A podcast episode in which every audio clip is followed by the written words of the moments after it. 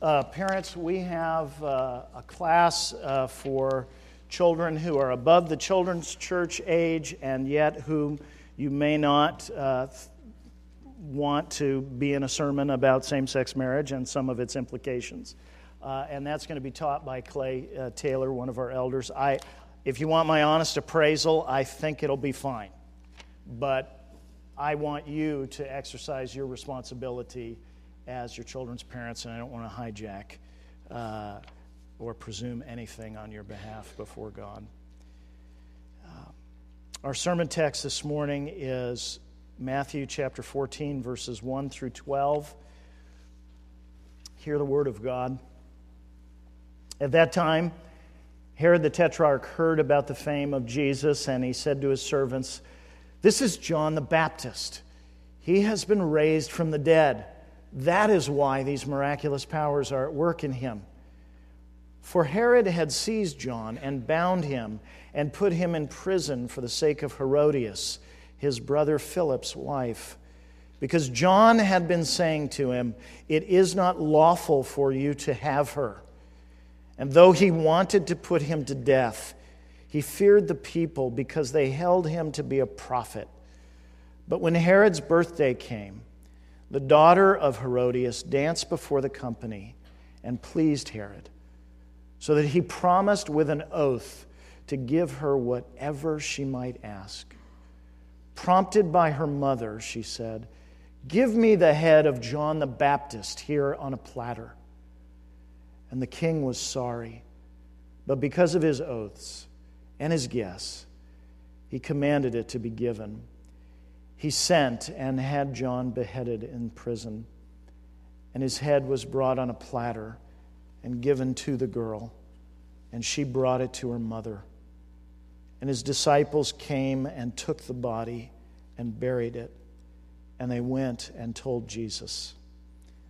The grass withers, the flower fades, but the word of our God will stand forever. Let's pray together.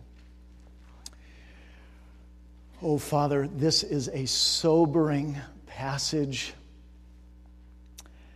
And so I'm, I'm praying uh, first, Father, for uh, the gift of sobriety.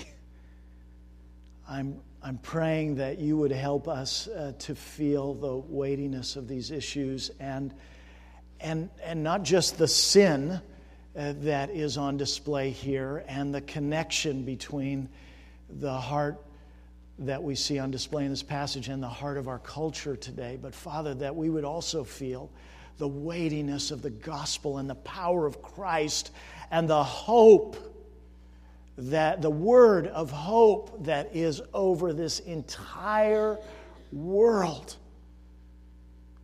because of the life and death and resurrection of Jesus Christ. I'm praying for the power of the gospel to be released today again in your Spirit's wisdom and sovereignty to both save and to sanctify. And we ask that you would do these things for the glory of your name and our good. We pray in Jesus' name. Amen. Uh, friends, I, uh, I have felt such a strong need uh, that has been undiminished uh, by my vacation to address this issue again with you, honestly, from our passage. And there are so many reasons about, uh, for that.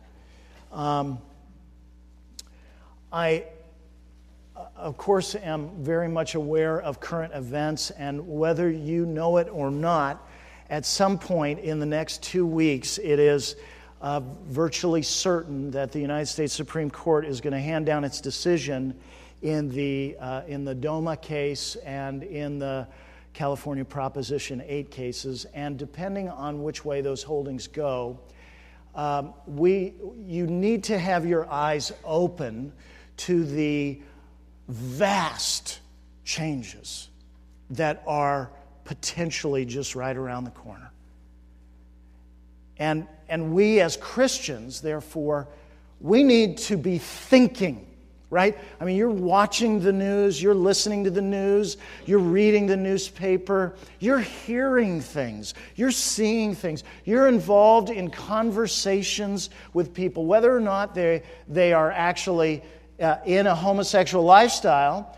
You could be interacting with people just like my sister, who, who doesn't see any reason that same sex marriage should be okay and has absolutely no, uh, no grasp of the issues that are at stake. It just is a, an obvious issue to her. You're interacting with people like that, just as I am. So, what are you going to say as a Christian? And how are you going to think as a Christian?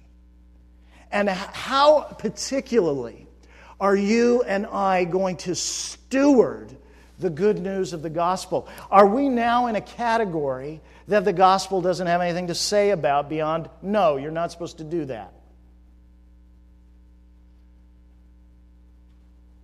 Well, this is important. And this whole issue is uh, a very revelatory issue in the sense that what it does for us is it lays bare the heart of our culture. It's not a new heart. It's just the, the same sex marriage debate is just another window into the commanding priorities that drive and shape our culture.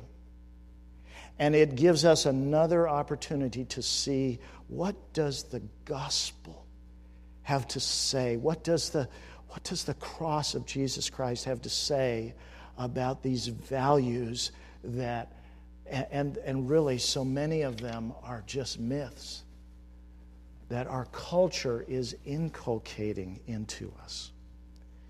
And so, uh, my great burden in uh, over this is now the third message. I, Lord willing, it's going to be the last one on this theme.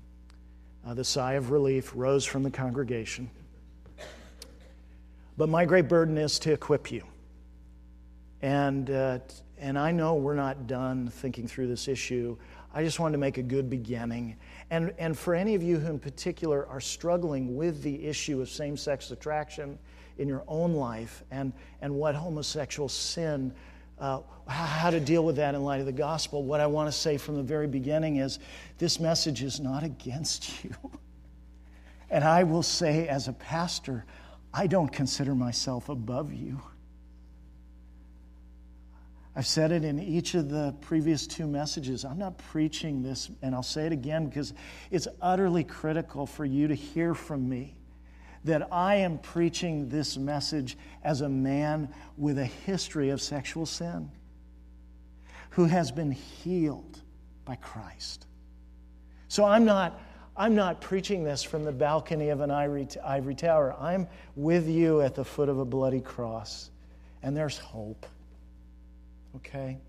So I know that for some of you, because it's been a few weeks, you, are saying, wait a second, Mike, where in the world are you getting uh, same sex marriage out of this text? So I need to make that connection between the text and our time first. Let's think about that just, just very briefly. Want to review that with you. The connection, see, I've been arguing over the last several weeks that there's a straight line that runs from Herod's birthday celebration um, all the way to the same sex uh, marriage debate in our day. And that line runs through uh, John the Baptist's imprisonment and his martyrdom. And, and the reason those things are connected is because of the reason that John the Baptist is imprisoned and then ultimately executed by Herod.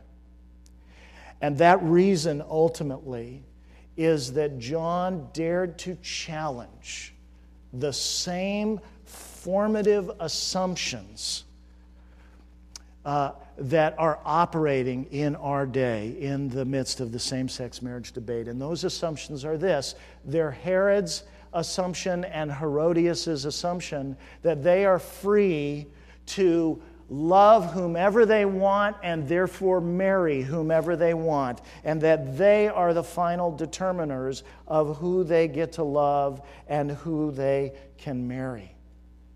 And John is ultimately executed for his audacity in stating that there is a higher authority that controls even those most intimate areas of human life. And of course, the authority that John is appealing to and invoking is the authority of God Himself, the maker of marriage. And those are the very same assumptions that operate in our day. So I see this text as giving us a window into that, into that issue. And, and we've seen also uh, that the real issue here is neither ultimately sexual nor is it new. Uh, what we've seen is that the passion to redefine marriage, and see, if you get this wrong, guys, if you get this wrong, all you're going to do is chase symptoms.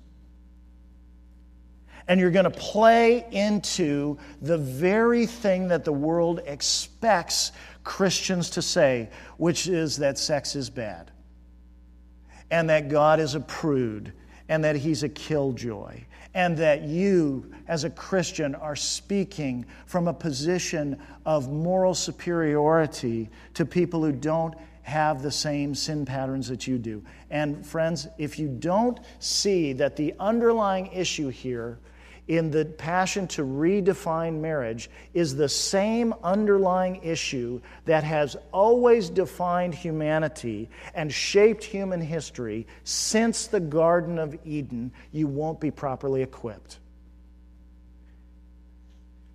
And that issue is not a question of redefining ultimately our sexuality. It's a question about our passion to redefine our humanity apart from God. So the same sex marriage debate is really just a skirmish in a much larger war. It's a chapter in a much larger story. It's a symptom of a much deeper disease. And what's interesting and so helpful about seeing it that way is as soon as we understand the issue in that way, then we immediately are in a position to recognize that what we have in common with the proponents of same sex marriage is far more than what separates us from them. Because we all know what that malady is, right? We all suffer from that same malady the desire to take our lives and define them for ourselves. We get that. And we've been rescued from that in the gospel. So, the very same gospel, right, that rescues us is still relevant. It is still the power of God for salvation to everyone. There is no path away from the cross. There's no innovation that we need. There's no, there's no change in ministry strategy. We need to believe what we believe and to trust in the power of God. And so last time, uh, we looked at three myths uh, or objections uh, to God's design, common objections that are asserted, that, that I've experienced uh, being asserted with me in argument before, and that, that you read about and hear about. And I called them myths because they proceed from falsehoods, but they operate, they're powerful ideas that shape and misinform this debate, and we need to understand them. And so we looked at those three first three myths last time the myth of ownership, hypocrisy, and sympathy. And this morning, I want to finish off by looking at three more powerful myths that, that sh- misshape, really, and misinform uh, this debate and also the response of the church and Christians in the midst of these cultural shifts. And those three myths are this the first myth is the myth that sex is nothing. And the second is the myth that sex is everything. And the third is the myth of despair. Let's think first about the myth that sex is nothing. And what, what I mean by that is that this is an attempt to lay hold of the ways in which our culture sinfully undervalues human sexuality. Now, that might come as a surprise to you given how sexualized our culture is. But let me explain what I mean by this myth. myth. This is a very powerful and influential pillar of our cultural orthodoxy. It's not stated the way I stated it, but it is implied from every corner of our culture today. And here's how it, how it essentially uh, would be summarized. This myth would, would tell us that sex is not a big deal, that it's not special, that it's not transcendent, that it is purely transactional, and that therefore the only issue with respect to human sexuality is human consent. There's absolutely no transcendent significance to human sexuality according to this myth. And so the only legitimate boundary marker for sexual activity is human consent. So if I consent and my partner consents, it's okay. And the reason that this, or, or the way that I see that filtering into the same sex marriage debate as a key foundational assumption is, is, is this in this debate, right? I mean, one of the one of the ideas that you keep hearing repeated over and over again is that this this is this is not going to have bad consequences, right? As long as people are free to love who they want to love. That's a purely transactional, horizontal. I guess another way to express this is that this is a purely that the significance of human sexuality is just horizontal only. There's no vertical, transcendent sense. And you know what is so fascinating to me about that is we know that's not true.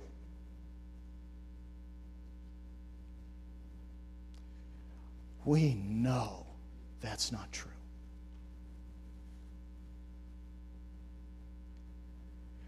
Herod knew it wasn't true. Look at Herod in this passage. There's, there's no way that Herod believed that sex was nothing.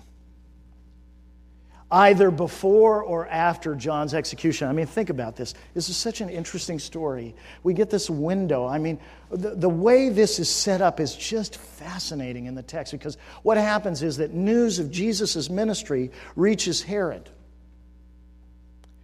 And what Matthew gives us is a report on how Herod interpreted this news about Jesus' ministry. He's doing miracles. And notice what immediately comes out is Herod's this interpretation that, oh, this is John the Baptist who's come back from the dead. That's why these miraculous powers are at work in him. Now, think about that. That is very odd. And then you have a flashback, right? That explains a why, how it is that John uh, was killed. But what's interesting is to notice this Herod was the king, right? John the Baptist was not somebody who was in a power position in Galilee, right? I mean, he was a weirdo. He was a, if ever anybody was on the fringe, it was John the Baptist right? He was living out uh, in the wilderness. He dressed weird. He ate weird. He talked weird. Why in the world, if you were the king, why in the world would it bother you if that fringe flake said that your marriage, essentially stealing your brother's wife, that that was problematic and that that was contrary to God's law? Why would that bother you? Why would you even care? I think the answer is very obvious. Herod knew it was true. It struck a chord with his conscience. And so, what does Herod try to do? He tries to shut John up by imprisoning him. But it doesn't work. And so, by the time you get to verse 5, Herod wants to kill John. He wants to silence this reminder that what he has done with his sexuality is contrary to God's will. He doesn't want any other voice. He doesn't want to hear. And so ultimately, Herod's purpose to murder John is initially formed not in response to Herodias' daughter's uh, seductive dance but it's formed simply because, and initially, John has the audacity to speak with the voice of God into Herod's bedroom and to declare that Herod's bedroom is to be God's throne room. And Herod ultimately murders John, as we see here. And notice his conscience is not cured, is it? His conscience is so troubled, it's so burdened, that, that when he hears news of Jesus' uh, ministry, what the, the first interpretation he gives is that this is John the Baptist come back from the dead. Do you see what's happening? Herod has a sense that there is justice that is pursuing him, that he cannot escape his sin, and that Herod is coming undone. His conscience is haunted. It's so haunted that the king, look who Herod's telling this to. Look who Herod is confiding in. He's confiding to his servants. This is a man who is crumbling because his conscience is testifying to him over and over and over again about the truth of God. Friends, the conscience, the conscience is God's tool. And the voice of God in the human conscience is never silenced. Read Romans 1 and 2. And so the reason I linger over that point is because sometimes when we get in conversations with people about an issue like this, we feel like we have to do all the heavy lifting in the conversation. Like we have to be the one who comes with the key to unlock the hardened conscience of someone else, and we have to say it just right or have just the right persuasive argument and that when they don't respond to our naked eye in the conversation, or they dismiss us, or they mock us, or they get angry, we think we failed. Friends, we have not failed when we tell the truth. Nor should we assume that God is not following those folks around, and that, like Augustine says, He is more inward to them than their own hearts are. Friends, do you believe that about God? Do you believe that about God? We need to expect that God will always be His most persistent, His most insistent, His most effective witness. That truth is deeper and more pervasive in every single human heart than we could ever reach. No, Herod knew that sex wasn't nothing, and so does everyone with whom we interact. How else do you explain the anger? We should be exactly the opposite, by the way. We should be exactly the opposite. We have warrant for patience and hope. But more fundamentally, right, not only did Herod, Herod's experience uh, show us that sex isn't nothing, but sex isn't nothing to God. Okay, and I just want to look at two places with you to show this to you. This is very important to see these things. I don't, I don't take it for granted. I know we come from a lot of different backgrounds. And, and so I don't take it for granted that you have been uh, instructed in just basic uh, biblical revelation about human sexuality. So I'm not going to assume that. And this may be a way that, that equips you, I trust under God's grace, that this will be a way that equips you to be able to speak with people. If you turn with me to Hebrews chapter 13, which is on page 1009 in your Pew Bible, Hebrews chapter 13, verse 4. And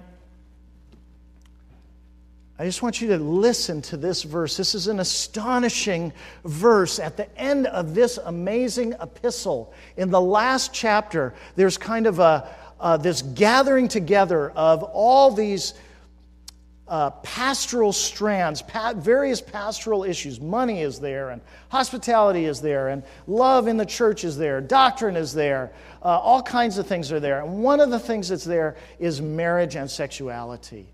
These are implicated, in other words, these are, in the writer's mind, these are entailments of the gospel and the ministry of Jesus Christ that he has just spent 12 chapters opening up for us. And then he gets to verse 4 in chapter 13, and he says this Let marriage be held in honor among all. Notice he doesn't just say, Let marriage be held in honor among those who are married. And let it also be remembered that when he says marriage here, he means marriage as God has defined marriage, which is one man, one woman. Let marriage be held in honor among all, young and old, single, married, it doesn't matter. Marriage as an institution designed and ordained by God, He's the maker of it. It is to be held in honor among all. And let the marriage bed be undefiled.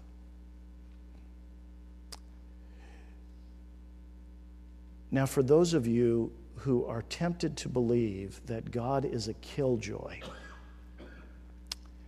I want that phrase to be with you.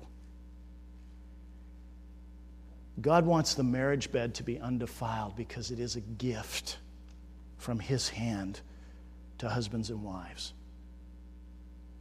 And He wants it to be a place where there is. Uh, a demonstration and experience of His lavish generosity. God is the God of creation, He loves our bodies. Let the marriage bed be undefiled. Why? For God will judge the sexually immoral and adulterous.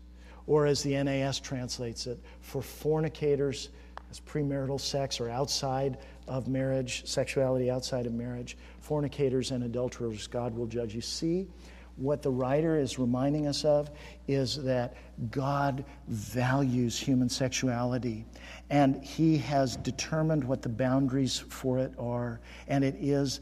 Uh, within the covenant of marriage between one man and one woman. And God is the guarantor and the defender of those boundaries. It's not up to us, it's up to God. Now, some of you are mortified and terrified because you didn't. You didn't hold marriage in honor among all. You didn't honor marriage. And you were a fornicator or you were an adulterer. And some of you are burdened right now as you hear this. Hang on, okay? Hang on. Because one of the questions is how did God judge your fornication? How did he judge your adultery? Let's go, before I give you that answer, let's go to 1 Thessalonians, which is page uh, 987. 1 Thessalonians chapter 4. Page 987. Again, very strong language. Uh, starting at verse 3. For this is the will of God, your sanctification that's a little trivia. The next time somebody says to you, Well, I don't know what the will of God for my life is, you say, Well, I do. It's your sanctification. And how is sanctification explained? In this context, it's explained this way that you abstain from sexual immorality. That you, in other words, that you fast from sexual immorality that each one of you know, he's addressing people in the church here, okay? Christians.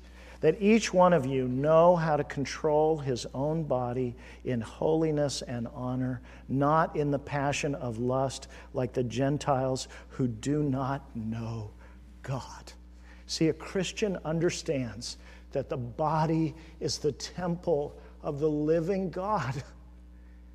That every facet of our lives, every dimension of our lives, our sexuality included, our genitalia, everything, that those are God's.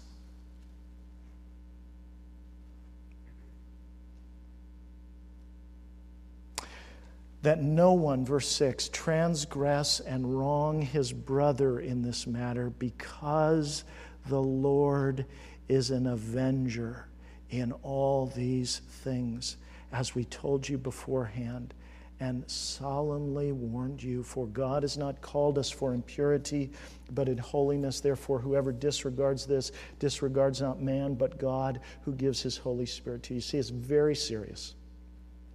And I just want you to feel the weight of that.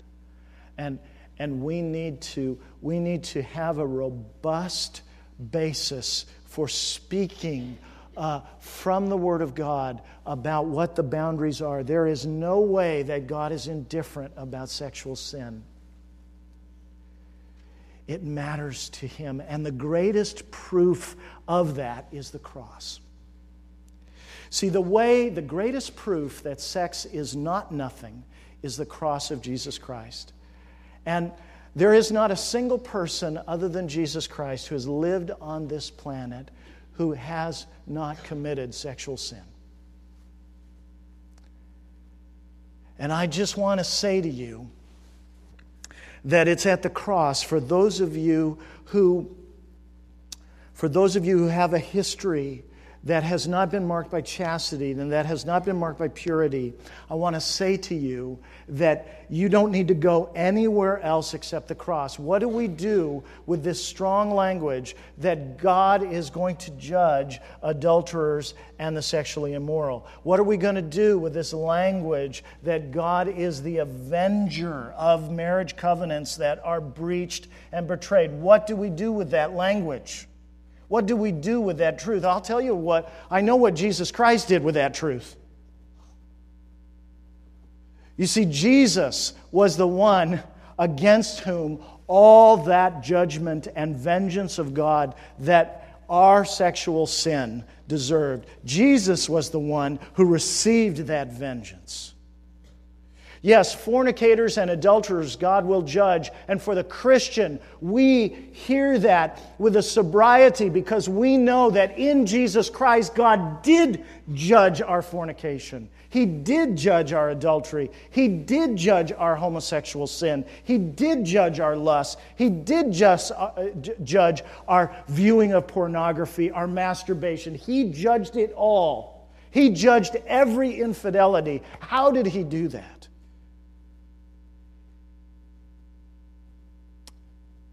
The boundary maker came to be the boundary keeper. And then at the conclusion of a life of perfect sexual boundary keeping and purity, he gave himself in all of his perfect purity to be judged as our substitute, as the very worst boundary breaker, because all of our sexual sin was laid on Jesus Christ.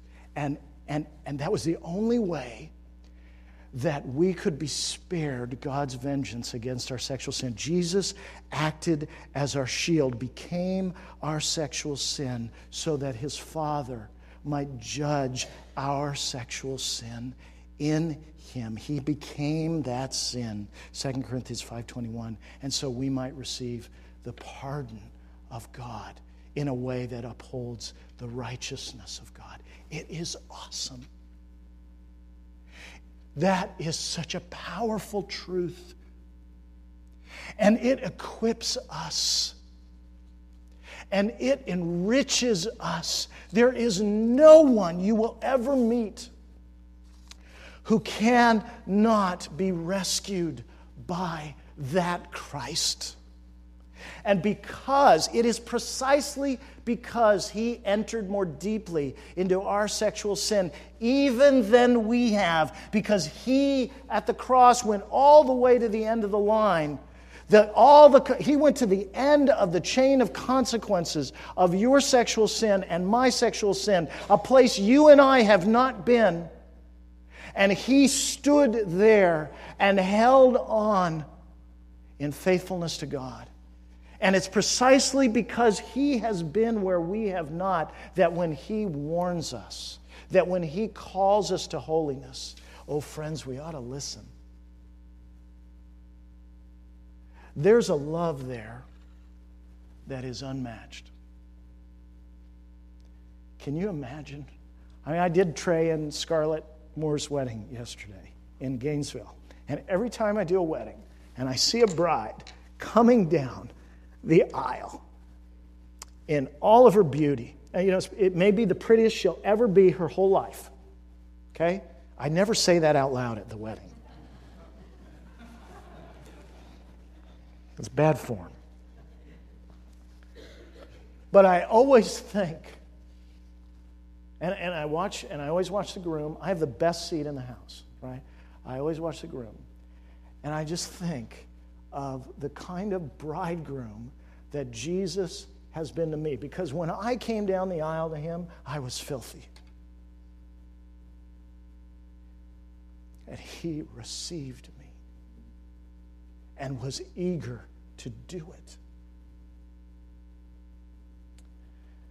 That is a message of hope. You see, we're not playing here. This is about real life. That is not about good people getting a nudge of inspiration from the, the, the, the selfless love of a wise man. No, that's a, that's a rescue operation for filthy, broken rebels. And it was successful. And it's inexhaustible.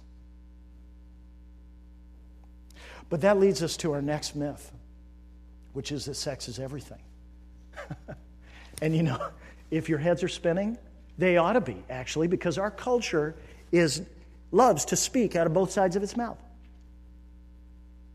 Because at the very same time that our culture teaches us to undervalue human sexuality, it also, and very relentlessly, teaches us to overvalue human sexuality, doesn't it?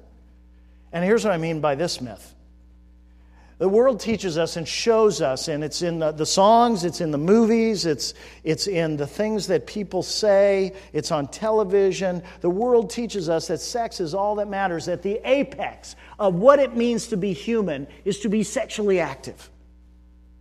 And that if you're not sexually active, for whatever combination of reasons, you are somehow missing out on what it really means to be human. And you know, take these two myths sex is nothing, sex is everything. Think about this. What is the implied vision of human dignity that each of those myths is based on? Well, on the sex is nothing myth side, guess what the view of human dignity is? You're just an animal. You're a very sophisticated animal. And all you are is a collection of chemicals and hormones and anatomical parts. That's all you are. That's what the world says to you.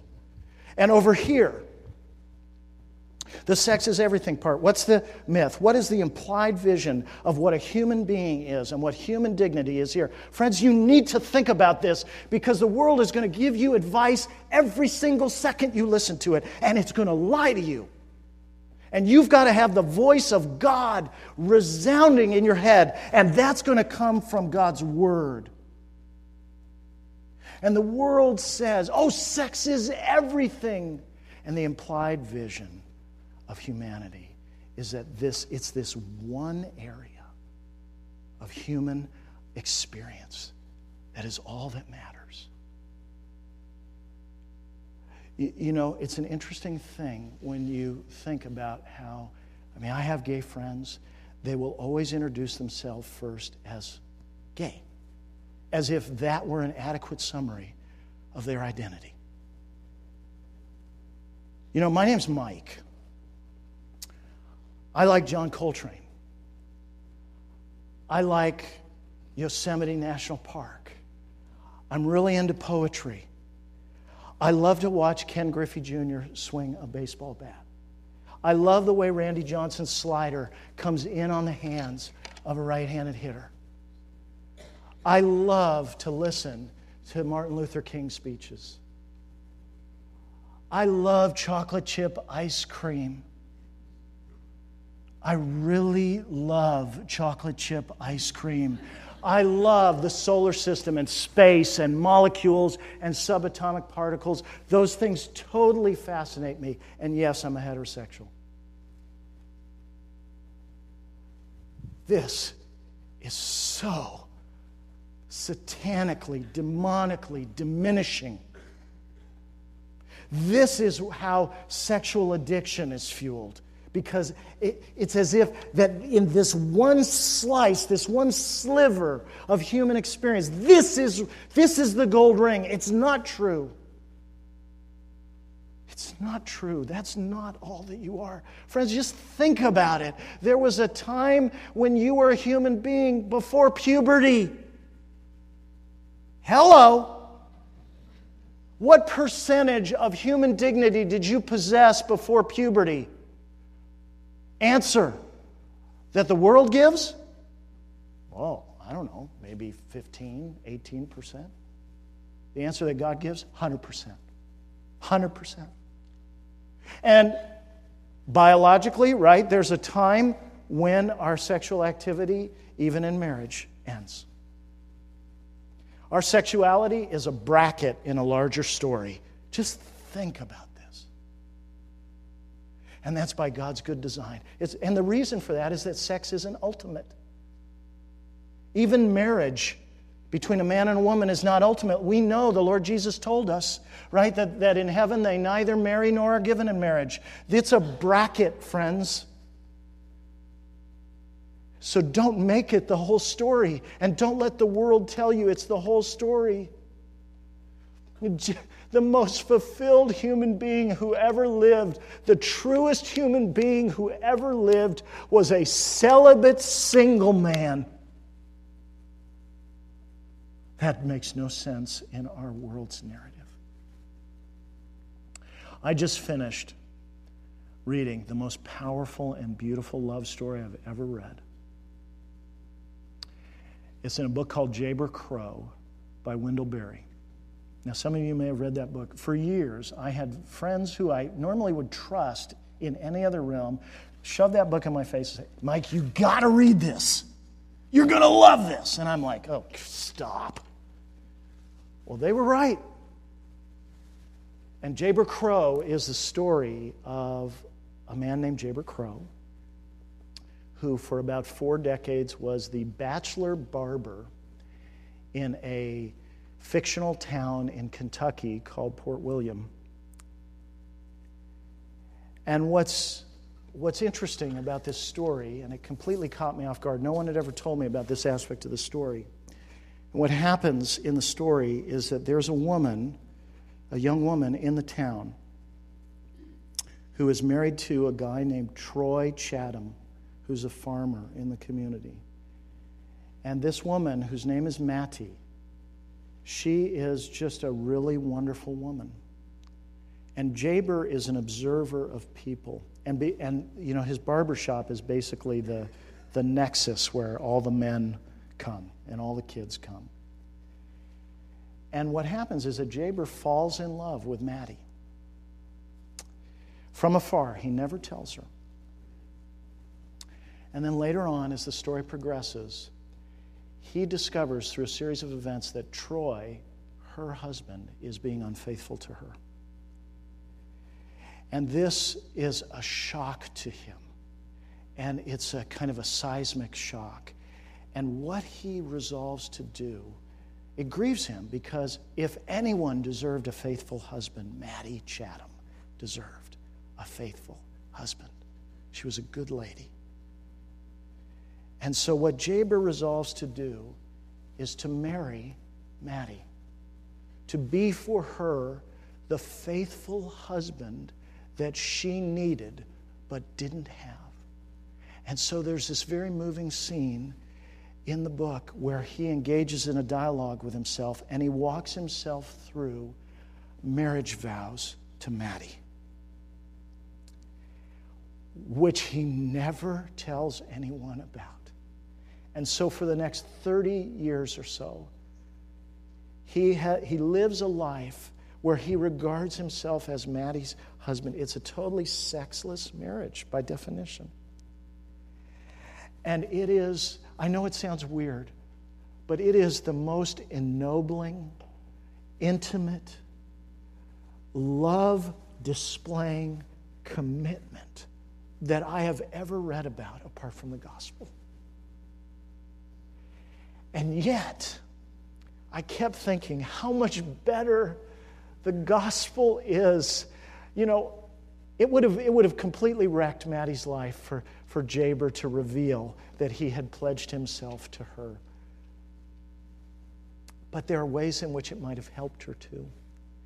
But how much better the gospel is, my friends, that the King of glory, the faithful bridegroom, has pledged himself to us to be our faithful bridegroom, to give himself for us, to welcome us into a marriage that will last forever, and that he wants us to know of his love. That is a stunning thing. Sex is not everything. The marriage of Jesus Christ to his people is everything.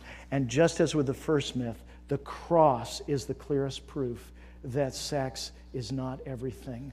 God is everything. And it was worth everything to Jesus Christ to give himself for us so that we might enjoy hearing God rejoice over us as a bridegroom rejoices over his bride. Oh. And finally, the last myth, and I'll just do this very quickly it's the myth of despair. What do I mean by the myth of despair? Well, if the first two myths were really about what the culture is telling us, uh, this myth is really about what we tell ourselves. You know, this, it, it, it's very easy and common for us to interpret these. I mean, there's no other way to describe it. These are tectonic shifts in our culture whose consequences we don't appreciate, we can't appreciate, and whose consequ- the consequences of which are really not going to be known to us for many years to come. And it's very easy to misinterpret the significance of those events in a way that leads to despair. And what I mean by the myth of despair is this that this myth misinterprets the cultural shifts we're experiencing as a defeat, as a warrant for discouragement, as the beginning of some kind of new dark age compared to which the era of so called traditional marriage was, were halcyon days. By the way, that's not true. Watch, uh, watch a Mad Men, by the way, if you want to know uh, what the era of traditional marriage was like. It wasn't about purity. And that's why if somebody says to you, Do you support traditional marriage? My answer is this it depends on what you mean by that. I, I, I support gospel marriage. I support Christ centered marriage. Traditional marriage doesn't glorify God. You can go to hell, be unreconciled to God through a traditional marriage. Right? Unless, unless June and Ward Cleaver claim Christ and his work as their own, they're not in heaven. Doesn't matter how neatly your apron is pressed. And many times I've heard my parents and other people express a sentiment like this, and this is from my parents' perspective. You know, your mother and I are so very grateful that we were alive when we were and were able to enjoy the world we enjoyed. We don't recognize the world that is right now. And we're sorry for you and your sister, and particularly for your kids, that they're going to have to live through a world that looks the way it looks. Now, my folks are non Christians, but friends, I've heard these kind of things from Christians. And let me tell you, that's not okay. It's not okay to despair. I rejoice to live when I rejoice. I wouldn't trade this age for any other age. Whatever it is that is passing away is not as good as what God is ensuring that we gain. Friends, Is God the Lord of history or not? Is history the canvas of Jesus Christ or is it not? Has all authority in heaven and on earth been given to Jesus Christ or not? Will every knee and every bow and every tongue confess in heaven, on the earth, and under the earth that Jesus Christ is Lord to the glory of the Father? Is God, in His sovereign grace, as the Lord of history, causing all things to work together for His glory and our good? Can He do that even through the Supreme Court constitutionally baptizing same sex marriage? Absolutely. We are Christians. We stand in history with hope. We don't despair. Despair says, oh, the days past were better than the days to come. That's a lie. That's not biblical. Paul says, Paul says in Romans 13, for salvation is nearer to us now than when we first believed. The night is far gone the day is at hand. The kingdom has dawned. Christ is sovereign. The power of his blood is invincible. He is Lord over every one of these eventualities, and we can rest and trust in his control. It's got to be sober, okay? You can see from this, I'm not naive about this. I fully expect that the opposition to God's design for human sexuality, as the church is faithful to model it and to proclaim it, that there's going to be opposition. There's going to be persecution, just as there was for John the Baptist. I fully expect that. But I also fully expect that Christ is going to be glorified through every facet of it. And I want to walk by faith with you through that. Let's pray. Lord, we pray Oh, we pray for hearts that would be strengthened. Not by our willpower or our resolve, not by looking inside, but coming again to Calvary by faith and seeing.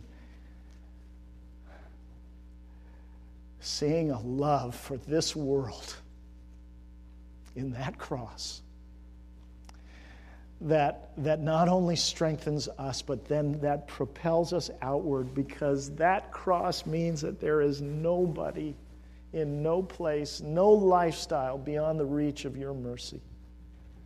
And we need to remember that. And we're very sorry for the ways in which we walk around, uh, at least internally, feeling like Chicken Little claiming that the sky was falling. We listened to the voices on the radio and the TV telling us that everything is crumbling. No, no, no, no, no. Jesus Christ is building his church, and the gates of Hades are not going to prevail against it. Remind us, take us there again and again, we pray. In Jesus' name, amen.